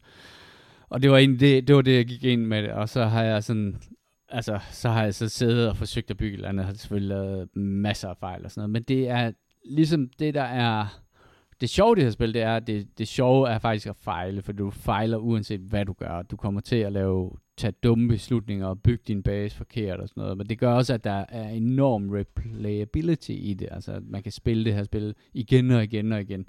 Det tror jeg, jeg har haft svært ved ved de spil i starten, fordi at jeg har været vant til de klassiske strategispil, altså SimCity og lignende, øh, Transport Tycoon, hvor at jeg, jeg ved, jeg kunne hyperoptimere, kunne blive ved Ja. med at optimere, og hvis jeg var god, jamen så, øh, så gjorde jeg det rigtigt, og så fungerede tingene. Jeg, altså, så, så havde jeg på en eller anden måde vundet over spillet. Så var det bare, du ved, at øh, pengene begyndte at stige hele tiden, og så kan jeg købe den her endnu vildere ting. Her er det jo sådan en eller anden form for, hvis man skal være sådan øh, souls-like, hvis man skal bruge det udtryk, bare inden for strategiverdenen, fordi at du kommer ud i, om du, du, du kommer ikke til at vinde her, du, du kommer til at fejle, og det er der, at, at oplevelsen ligger, ikke i, at du gør det perfekt, det, det, det, det perfekte ligger i det uperfekte. Hvis der ikke er nogen, der har sagt det, så vil jeg gerne have, at det bliver quoted til mig inde på Wikiquote. Det tror jeg er dig. Jeg, t- Fuck. ja, Det er en ægte Kasper nu. altså jeg vil sige sådan, hvis du kan lide spil som Rimworld, så vil du sandsynligvis også kunne lide det her. Og jeg, jeg tror også, at Kasper, som øh, nu kender dig jo, du kan godt lide at automatisere ting. Og det er der rig mulighed for i det her spil her, fordi du kan udnævne sådan nogle managers, en bookkeeper, en manager, en... Mellemleder. Ja, mellemleder. Får de så også og mellemleder trikoter på? Så de har sådan nogle ekstra behov, som du så skal sørge for. Så, så er de et problem pludselig mellemlederlaget, eller, eller the noble, eller royalty øh, i din øh, mine af mange, mange dværge. Så er der nogle øh, ledere, som automatiserer en, ting, en masse ting for det. De har så behov for at have deres eget værelse, og have deres egen lille skuffe, og hvad det, et kontor, hvor de møder hen. Og, men det gør så, at det unlocker sådan nogle muligheder for at automatisere, for eksempel sådan noget, at når du skal bygge en stol, så kan, Kan du, jeg lave et lag af nogen, der tager sig af dem? Uh, muligvis. Jeg ved det ikke. Men, men de siger, at man kan automatisere rigtig, rigtig meget i det her spil her. Det vil sige, at du kan ligesom være den, der ligesom tager sig af de helt store linjer, og så lad, lad det, og, og, så er der jo selvfølgelig masser af grus, der bliver kastet løbende ind Er i det maskinen. nogle ting. mellemlederkontorerne, jeg sidder og kigger ind på der? Men nu sidder vi lige med, med et screenshot åbent. Det er, hvis du kigger her på min zoning, så kan du se her, det her, øh, det er Bookkeepers Office. Og Bookkeeperen er, er vigtig, fordi at øh, ellers ved du ikke nøjagtigt, hvor meget food, drink, seeds, meat, fish, plants og andre ting, du har. Er det- så har du kun det et er cirka-tal. Ej, okay, fantastisk. så, så din Det er Henrik nede fra bookkeeper- regnskab. Ja, Henrik nede fra regnskab, han er en vigtig fyr, så han, ham har jeg også bygget et rigtig fint øh, kontor til, og sørge for, at der er en, øh, hvad hedder det, et, et, et meget flot øh, skab, et kabinetskab, han kan opbevare sine øh, redskaber i. Men det er, altså, jeg vil sige sådan, det er et spil ligesom, ikke rigtig mange andre spil, men det er jo også, øh, man kan sige, det har jo, øh, det har jo sådan skabt en genre af, af den her type spil her, som, fordi der er helt klart en fascination af lige præcis den der element der, og, men det her, det er jo bare, altså hvis du skal tilbage til kilden, så skal du tilbage til det her spil, for der er ikke nogen, der simulerer så vildt som det her, og det er også noget med, at selv de stærkeste PC'er, når du, altså de her, når du kommer op på de her enorme mængder af dværge, og du kan jo bygge i, jeg tror det er 60 lag ned i, ned i jorden, og bygge, altså gigantiske komplekser, så begynder selv de stærkeste PC'er jo at knække under, under den der byrde der, der hedder at holde styr på de der 32 tænder og en flagermus, der har diarré og alt muligt andet, og det hele bare spiller sammen. Det er sådan et spil, hvor jeg godt kunne tænke mig, at, at jeg, i bund og grund kunne jeg godt tænke mig, at der var nogen, jeg kendte, der spillede det rigtig meget, og fortalte historier om, hvad der er sket mm. i det. Og det var det, der var det fede ved at sidde her og spille, og så spillede du Rimworld ved siden af, og sagde, for, for helvede, jeg skulle ikke have lavet, jeg skulle ikke have lavet mad af alle folks afføring, for nu er de alle sammen blevet syge. Øh, jeg, jeg har det meget ligesom EVE Online, jeg har magter ikke at sætte mig ind i det, men, men hold kæft, hvor elsker jeg de der historier, det spil, det genererer mm. af vanvid. Ja, det er ret hyggeligt faktisk, og det er ikke så stressende, som det lyder. Man kan pause hele tiden, og man kan også bare lade tiden køre, og man kan... Men det, Jamen, jeg tror faktisk Man- godt, jeg kunne tænke mig at komme i gang med det. man Jeg- bliver, jeg, jeg, man tror, bliver er klogere på nogle hyggeting. forskellige delelementer hele tiden, og så er det så, at man kan huske det hele. Altså, det, det er jo sjovt, fordi Christian han spørger mig altid, om jeg nogensinde har gennemført Rimworld. Der er ingen, der har gennemført Rimworld. Der er ingen, der har gennemført. Altså, alle har fejlet på et eller andet tidspunkt, fordi spillet fortsætter jo bare. Der er ikke en, der er ikke en win state i de her spil her. Det skal man ligesom også acceptere og synes er fedt, at det er, det er rejsen, der er det vigtige. Ikke? Og, du, Øh. du, det, og vi har snakket med mange af dem der. Ikke? Altså, Det eneste, du laver, det er, at du udsætter den, den katastrofale slutning, der skal Ja, foregå der kommer på et til eller at andet ske. tidspunkt. ikke? Ja, ja, der kommer til at ske. Og så kan man sige- så kan man sætte entropi egne vil på et eller andet mål. tidspunkt Ja, æde din, ja. dit Dwarf Fortress op. Ja, du kan sætte dine egne mål for, hvad, hvad jeg, jeg vil godt klare mig igennem fire år, eller fem år, eller jeg vil godt, øh, du ved, bygge et eller andet helt fantastisk, eller... Øh, det, det er sådan meget, øh, det er meget sådan, øh, ja, agilt, tror jeg, man kalder det. Er det ikke, Kasper? Sådan et yndlingsord, du har. Åh, oh, gud. Oh, ja, jeg elsker de ord. Ja. øh, nå, men det er ikke det eneste, vi har spillet. Kasper, du har spillet High on Life. Ja. Jeg har installeret det, men øh, jeg har ikke noget at, at spille det endnu. Ja, øhm, det, jeg, jeg nåede jo at, at betale for det, inden at jeg opdagede, at det var gratis på, øh, hvad hedder det, Ah, men det er helt perfekt. Game Pass, så, så jeg er ekstra investeret i det på en eller anden måde. Øhm, jeg har set traileren for det, og synes faktisk, det så ret imponerende ud. Det er, hvad hedder det, Justin Roilands øh, Squanchy Games, øh, hvad hedder det, øh, tredje spil, de lavet, eller sådan noget. Øhm, De lavede det der VR-spil, som faktisk var ret sjovt. Ja, det der, hvor, hvad var det, øh, anden persons øh, skydespil, jeg, jeg tror, jeg snakker om det på et tidspunkt, øh, det der, hvor at, øh, du sidder i en sofa, og så mm. styrer du en eller anden. Ja. Øhm, Ja, præcis. Nu er navnet helt væk fra mig. Altså for at springe tilbage til VR, så lavede de jo, det er et af de eneste spil, der sådan- jeg tænkte, der sådan fungerede rigtig godt i VR, fordi du spillede en stol. Ja. Øhm, Så det der med, at du sad stille, det gav ligesom mening, ikke? Du, du sidder Ja, stille, og så præcis. skal du komme der rundt med en, du kan, sådan, kan kigge efter, og så kan du flytte dit viewpoint rundt. og, øhm, Men nå, hvordan var det her spil? Jamen, det var, hvad hedder det... Øhm, for det første havde jeg en del box i det. Øhm, jeg prøvede først at spille det på PC'en, hvor at, øhm, og jeg synes faktisk også, jeg oplevede det på Steam Deck'en, som jeg også spillede det på. Øhm, lyden er, er virkelig, virkelig fucked. Øhm, den er meget, øhm, altså, det, det, det er som, du står med en, en, en trakt og hører al lyd. Så hvis du drejer dig lige væk punktet, hvor trakten ikke rammer, øh, hvad hedder det, den person, der snakker, så er lyden nærmest væk. Øhm, det var lydudgaven af at kigge ud gennem toiletrør. Ja, det, det, det er faktisk måske ret godt beskrevet.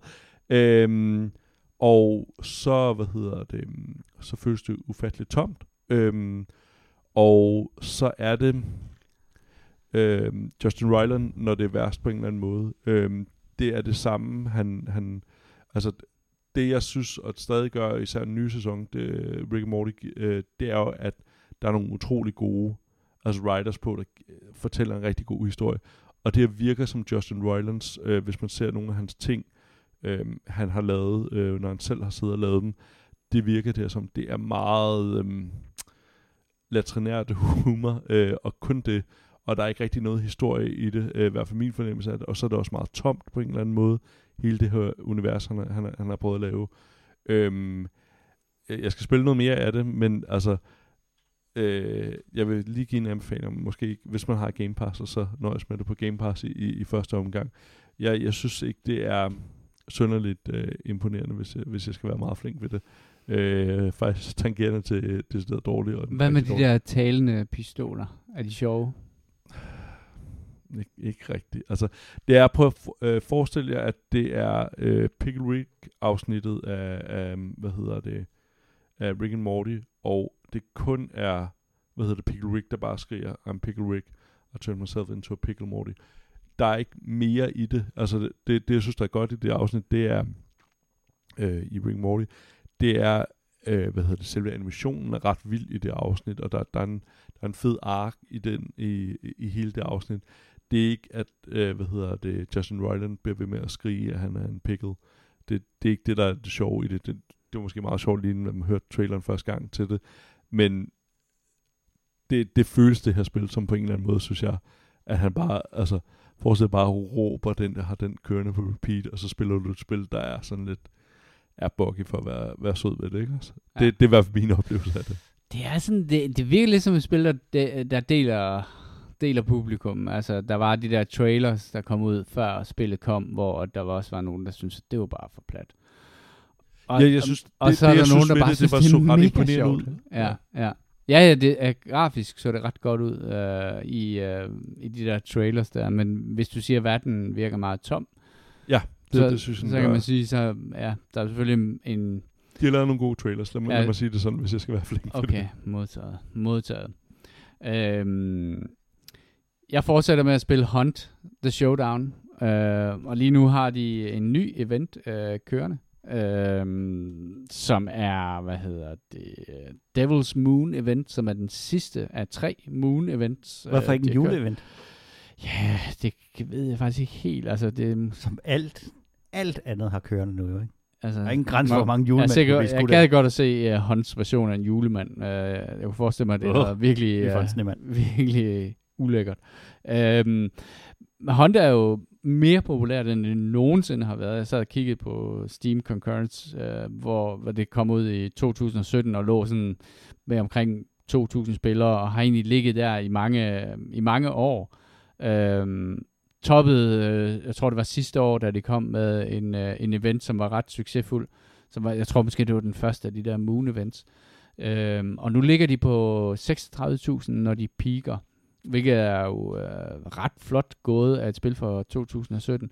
Men, men det som, altså, jeg, jeg synes jo, at Hunt er et fantastisk spil, og et, et spil, som på en eller anden måde nu her mange år efter endelig er ved at finde dampen. Øhm, og, øhm, og jeg vil sige, det som er, de har, er begyndt at gøre, det er, at de er begyndt at lave sådan nogle season pass. Så de er begyndt at købe lidt ind på, hvad er det egentlig uh, Call of Duty gør, øh, og alle, og, og hvad det hedder, alle de Overwatch, og hvad hedder det, alle de andre store shooters, for at få folk til at blive hængende. Og season pass har jo vist sig at være sådan en, en god måde at for ligesom, få folk til at ligesom, jamen jeg skal også lige unlock det næste, jeg skal også lige unlock det næste, og sådan noget ting.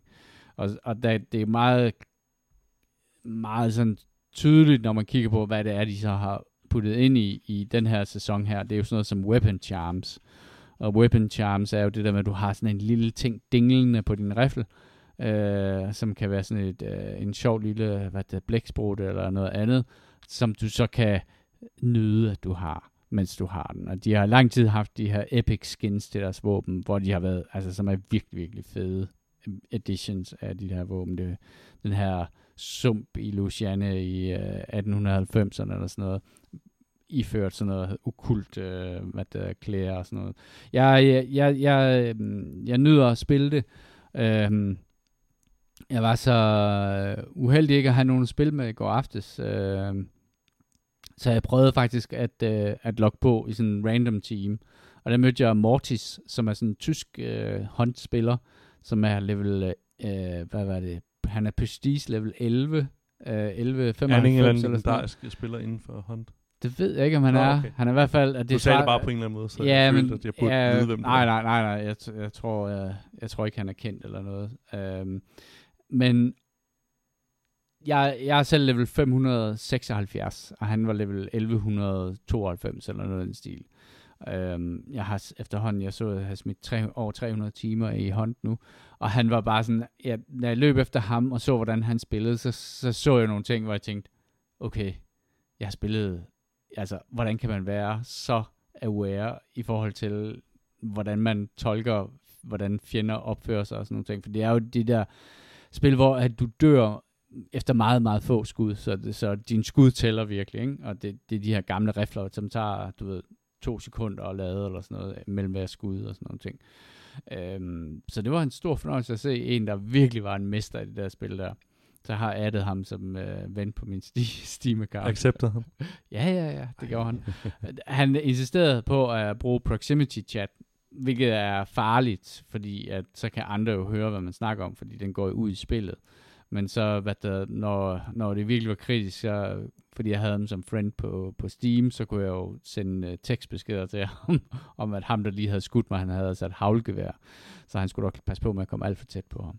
Men er du vanvittig, han var god, mand. Altså, det var helt vildt. Altså, det var, det var fedt. Uh, Hunt fortsætter med at være sådan mit, uh, mit poison of uh, choice. Og jeg, uh, altså, jeg, jeg, jeg har jo jeg, jeg tror jo på, at, at genren extraction shooters kan blive rigtig, rigtig stor og mainstream, og hvis man sådan vil. Den er jo meget, meget stor. Den er faktisk stor, ja. Altså DMC i Call of Duty er jo, er jo super populær. Altså, og, og, Og det er det de tider, der bliver virkelig lagt kræfter i, øh, i, i, i Call of Duty. Mm. Øhm, de plejer jo at leve af deres klassiske multiplayer, men den har, den har fået uden, uden sammenligning, ah, måske ikke lige bortset fra singleplayer-missionerne, så er det den, der har fået uden sammenligning mindst opmærksomhed i forhold til DMC og, og Mm. og Warzone og alle de andre ting, som de gerne vil have folk over at spille. Ikke? Mm. Ja, det er et godt spil, og hvis man, øh, altså, det er jo, og man kan sige, de der virkelig originale, altså ligesom i virkeligheden Battle Royale var jo også, øh, du ved, en, en sjov ting, der opstod sådan øh, i et meget lille spil. Jeg har faktisk spillet lidt, øh, lidt af det op, PUBG? øh, PUBG, ja. Øh, som stadigvæk er et ret fascinerende spil, altså, fordi der er virkelig meget den der samme tension i det, som der er de der lange perioder, hvor der ikke sker en skid, og så er, der, er- så er det de der meget, meget hektiske minutter, hvor alting bliver afgjort. Øh, og der, der, vil jeg bare, der synes jeg, når jeg kigger på et spil, når jeg har kigget ret meget på Call of Duty's øh, version af Battle Royale, øh, via sådan nogle, de der, øhm, de der streamer der, som er mega gode, og det er jo bare tivoli altså, det, altså, de er jo bare øh, så hurtige, og spillene efterhånden øh, øh, mister den der hvad det hedder, langsomlighed, som jeg faktisk rigtig godt kunne lide, der var i det der spil, den der opbygning af spændingskurven, og så den der udløsning af de, de der hektiske gunfights. Der er de efterhånden lidt for hurtige, altså du går fra den ene kamp til den anden meget, meget hurtigt, og det, øh, det, er, ikke, det er ikke lige mig. Så, så er jeg sgu mere til de der gamle old school, øh, den første version af den rene version af det. Øhm, men det kan være, at det er bare mig. Så skal vi have nogle anbefalinger. Nu øh, havde vi jo øh, den store Vi havde den øh, gaveregn. store gaveregn, som jo er, øh, er overstået. Vi har trukket en række øh, vinder. I, de har alle sammen fået øh, svar på de mails, de har sendt ind, og jeg skal først øh, starte med at beklage. Vi havde, til trods for den mængde af papkasser, jeg har fået øh, pryl herhjemme for, ikke nok til alle, der havde skrevet ind, så, øh, så vi har øh, super duper unfair øh, tilfældigt trukket nogen ud. Øh, og de har fået en mail om, at der er noget på vej til dem. Vi har sendt en række forskellige ting ud fra øh, hvad hedder det, det firma, der hedder PlayShifu, øh, som har, er kommet med to ting. Der er et, et produkt, der hedder Orboot, som er sådan en interaktiv globus, hvor man sidder og kigger på med sin, øh, med sin iPad eller, øh, eller anden form for, for hvad hedder det, øh, for, for pad. Øh, og så hvad hedder det, havde de også et produkt, der hedder Tacto, som er et øh, en kasse, man ligesom lægger sin iPad ned i, og så kommer der sådan nogle interaktive brætspil op. Et forsøg på, at, at jeg tror, det er ret godt set i, at børn kan godt lide at lege med deres iPad, men hvis du skal, ligesom skal drive det en eller anden form for socialt sammenhæng omkring det, uden at de skal sidde og spille Minecraft sammen og klive ned hver sin, jamen så har du lavet en, en, en række produkter, hvor at det, der skal ske, det er social interaktion, men iPad'en er det, der er i centrum. Øh, så, så dem har vi sendt en, en del ud af til, til folk. Øh, og så har vi haft en kæmpe stor kasse fra, fra Humbly, det der øh, hollandske smart home produktionsselskab, hvor vi har sendt øh, røralarmer, lyskæder, stikdåser og termostater og øh, forskellige produkter ud. Nogle af dem har vi også testet herhjemme.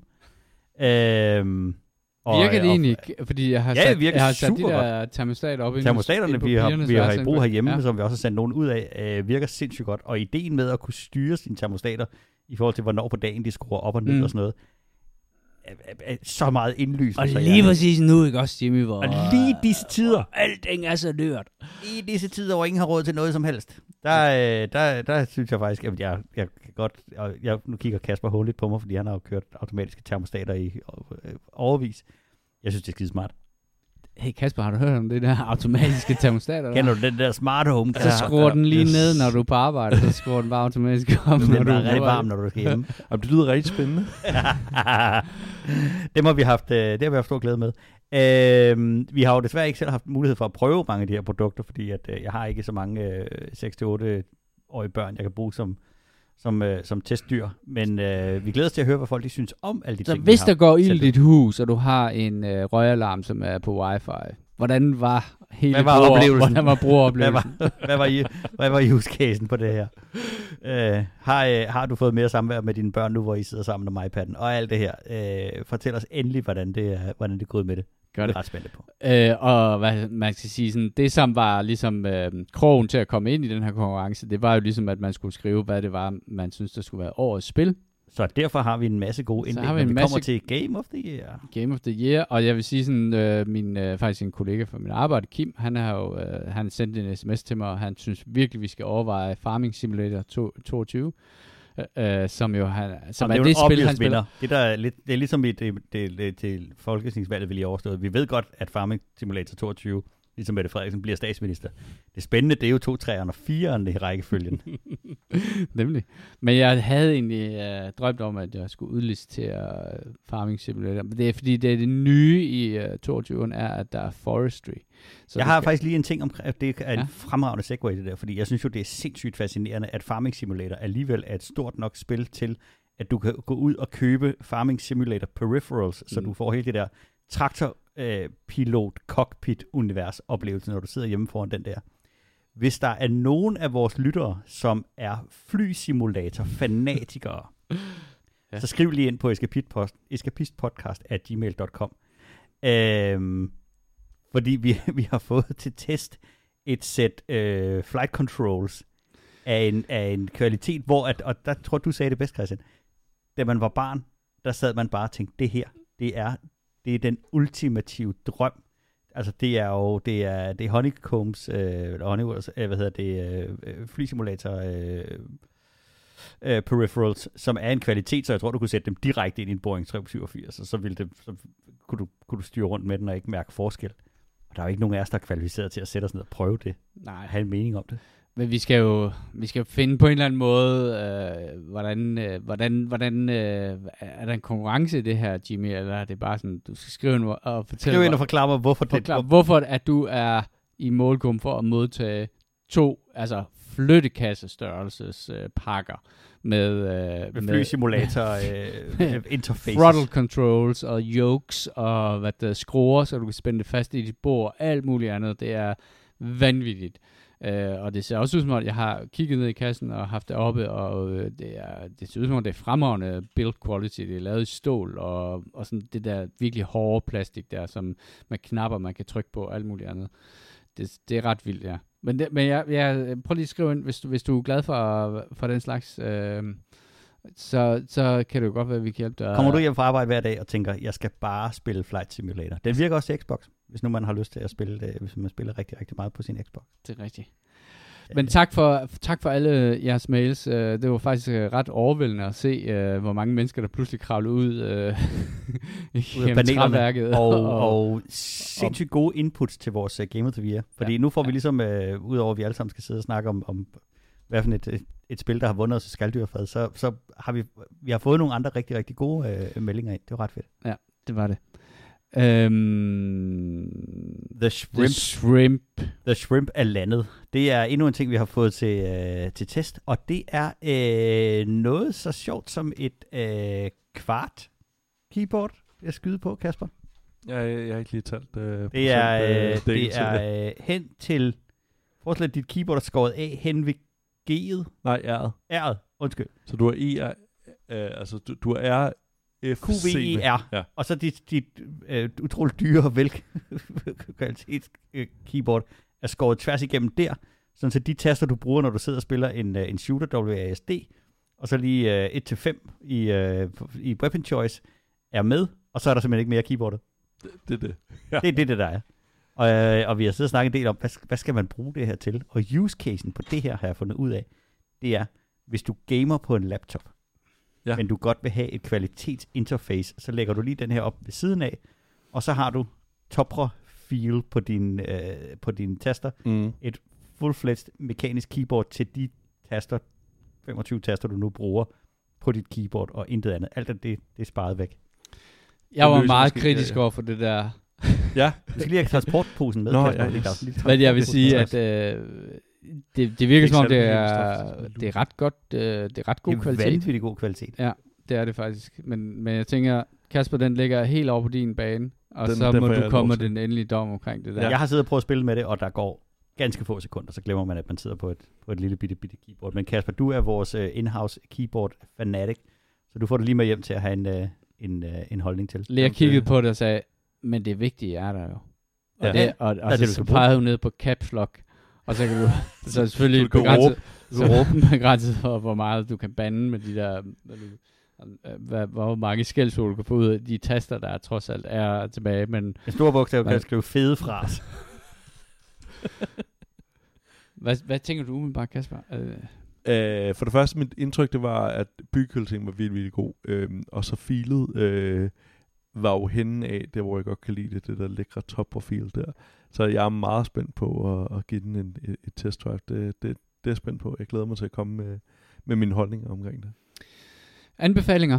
Og Kasper, den er lilla hele vejen ned. Ja. Og lilla er jo din farve. Ja, så du kan bare starte op på toppen af, så, så før jeg så bare selv drikker mig og Jimmy øh, hvidvin og eller, eller afslutter jeg, og så venter på, men Kasper, du har jo også en ting mere, eller... Og så, og så, så er det, jeg zoner ud, og så om fire måneder, så anbefaler jeg et eller andet, som du Ja, har det- anbefalet. Det, det glæder mig. Øh, jeg blev faktisk også spurgt om, øh, omkring en, øh, hvad hedder det, serie, øh, på, hvad hedder det, på vores Facebook-side, øh, om Station 11. Mm. Øh, er god, og det er den. Den er på Er den det? For jeg har haft bogen liggende inde ved siden af min seng i øh, omkring øh, et år. Jeg synes, den er vanvittig god. Det er en helt anden slags postapokalyptisk oplevelse. Det er mere positiv. Ja, øhm, og så er det igen... Det kan også være fedt. Ma- Mackenzie Davis, som er en fantastisk skuespiller, øh, spiller hovedrollen i den. Øh, jeg kan ikke anbefale den nok. Øh, men til, til, til anbefalingerne, jeg ligesom havde øh, den her gang, som selv, selv uden uh, uprovokeret er kommet med. Øh, det er, for det første er der den, der hedder Pepsi, Where's My Jet? Øh, på Netflix. Hvad fanden er det? Den handler om, at øh, Pepsi øh, gik jo i gang med at starte The Coke Wars øh, øh, i 90'erne, hvor at øh, de så ligesom skulle prøve at vinde øh, folk væk fra Coca-Cola, skulle over at have øh, drikke Pepsi i stedet for, så de, de hyrede vilde sportsstjerner. Øh, jeg kan ikke huske Michael Jordan, de hyrede ham, men de havde også Cindy Crawford og alle mulige, de hyrede til det her. Og så havde de som alle, alle andre, så, så lavede de sådan en point konkurrence, hvor at du klipper x antal ting ud, hver gang du har købt en Pepsi, og så kan du så omsætte det her til fem, og så kan du købe en læderjakke og så videre.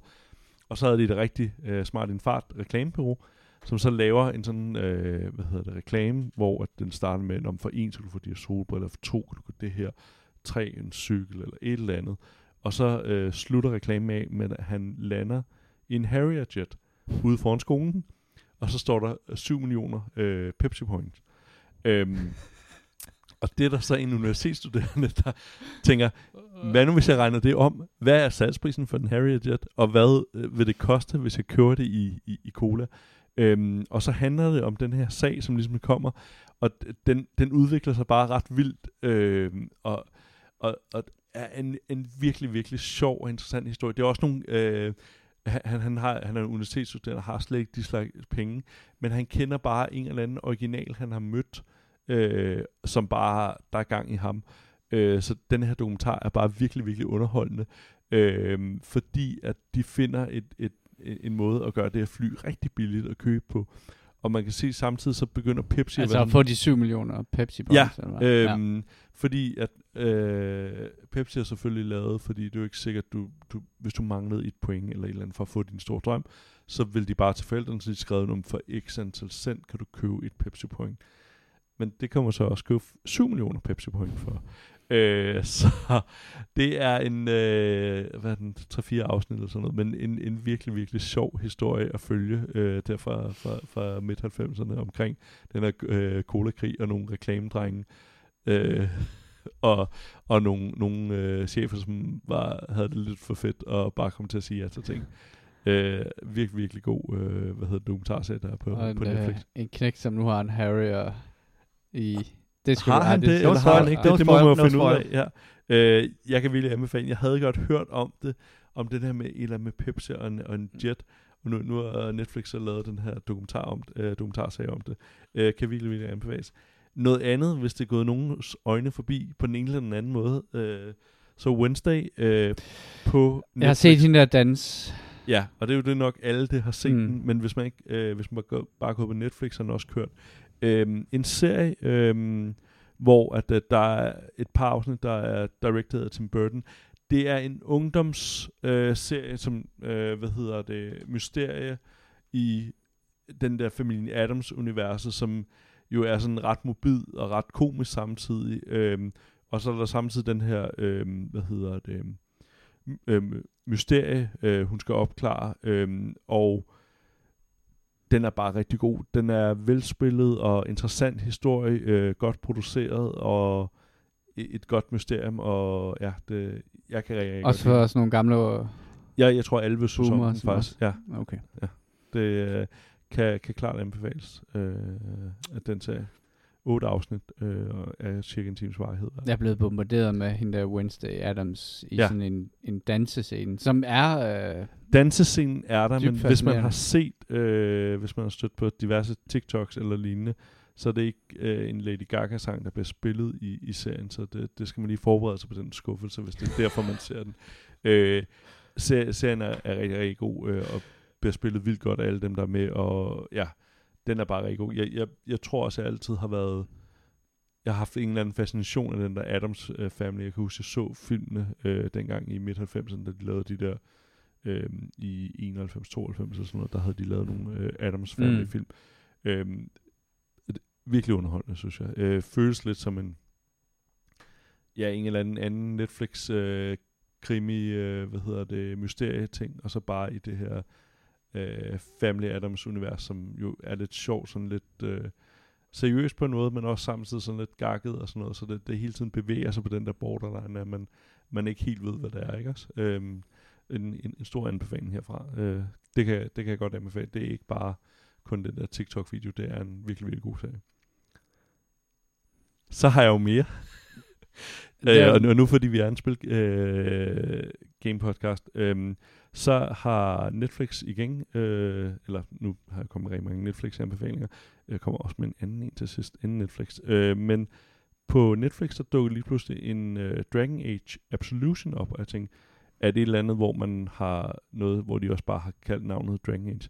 Men det er simpelthen en serie på seks afsnit, tror jeg, en, en sådan animeret, lidt billig animeret, kan man godt se. Øhm, så det er en, hvad hedder det, noget billig japansk animation, som, hvor at det kører ikke helt 25 frames per second. Det er sådan lidt langsommere end det.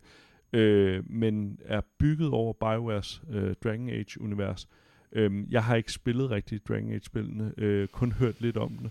Men øh, jeg synes, det er en rigtig fed øh, animeret serie. Øh, de er 25 minutter øh, per afsnit, øh, og seks stykker af den. øh, kan virkelig anbefales, også hvis man er Dragon Age. Øh, Jimmy, du har spillet Dragon Age, har du ikke? Jo, det har jeg. Mere end Super- jeg har i hvert fald. Super ja. duper fedt Ja, ja. univers.